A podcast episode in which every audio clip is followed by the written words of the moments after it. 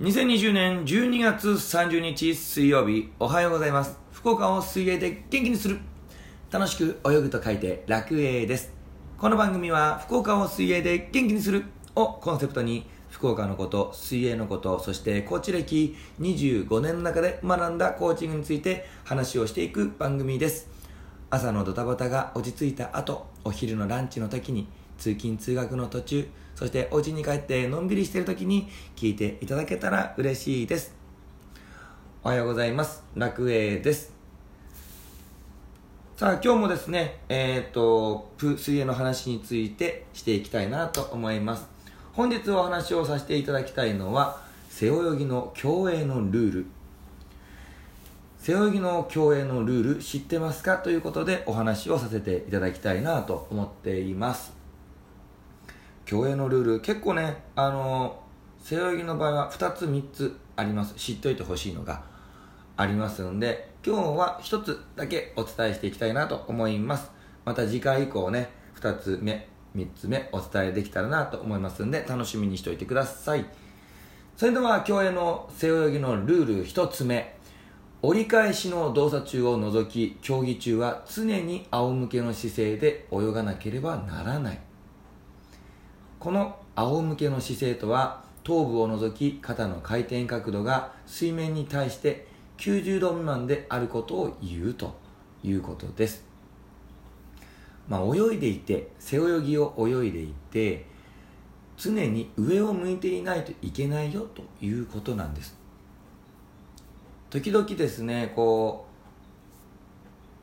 う、うん、トップ選手はいないと思うんですがマスターズといって18歳以上の年齢区分で泳いでいく一般の方の水泳の大会があるんですがこの水泳の大会とかでターンをするときターンをするときに旗を見てターン動作していくんですけどもこの背泳ぎのターンっていうのはターンの時だけ下を向いてクロールみたいに回ってターンしていいよというルールが適用されています。それが折り返しの動作中を除きという言葉に入ってくるんですがこのターンをするときに下を向きました。ただし回りたいんだけど壁が遠かった。という時はこれ90度以上下を向いてターンをしていない。壁にタッチをしていない状態なのでこれは失格を取られます。こういうのがルール上で決まってるんですね。もう一度ルールを言うと折り返しの動作中を除き競技中は常に仰向けの姿勢で泳がなければならない。これがルールとして適用されるんです。なのでターン動作の時には旗の旗を見てちゃんと回数を数えてからターン動作をしてみてください。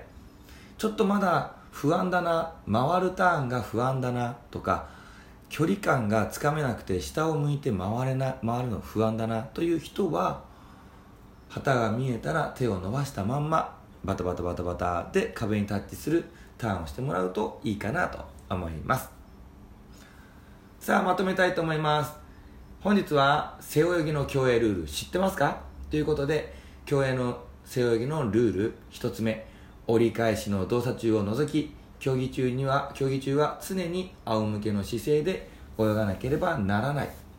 仰向けの姿勢とは頭部を除き肩の回転角度が水面に対して90度未満であることを言うということをお伝えしました。ぜひですね、えー、聞いていただいてなるほどって思ってもらったらフォローといいねボタンを押していただけたら嬉しいです。楽屋では各種 SNS も行っております。検索ワード、えー、Twitter、Facebook、Instagram。検索ワードは、楽栄。楽しく泳ぐと書いて楽栄。またはひらがなで楽栄で検索をしてみてください。本日もラジオを聴いていただきありがとうございました。僕も今日笑顔でワクワク最高の一日を過ごしていきたいと思いますので、ラジオを聴いている皆さんも笑顔でワクワク最高の一日をお過ごしください。それでは、バイバイ。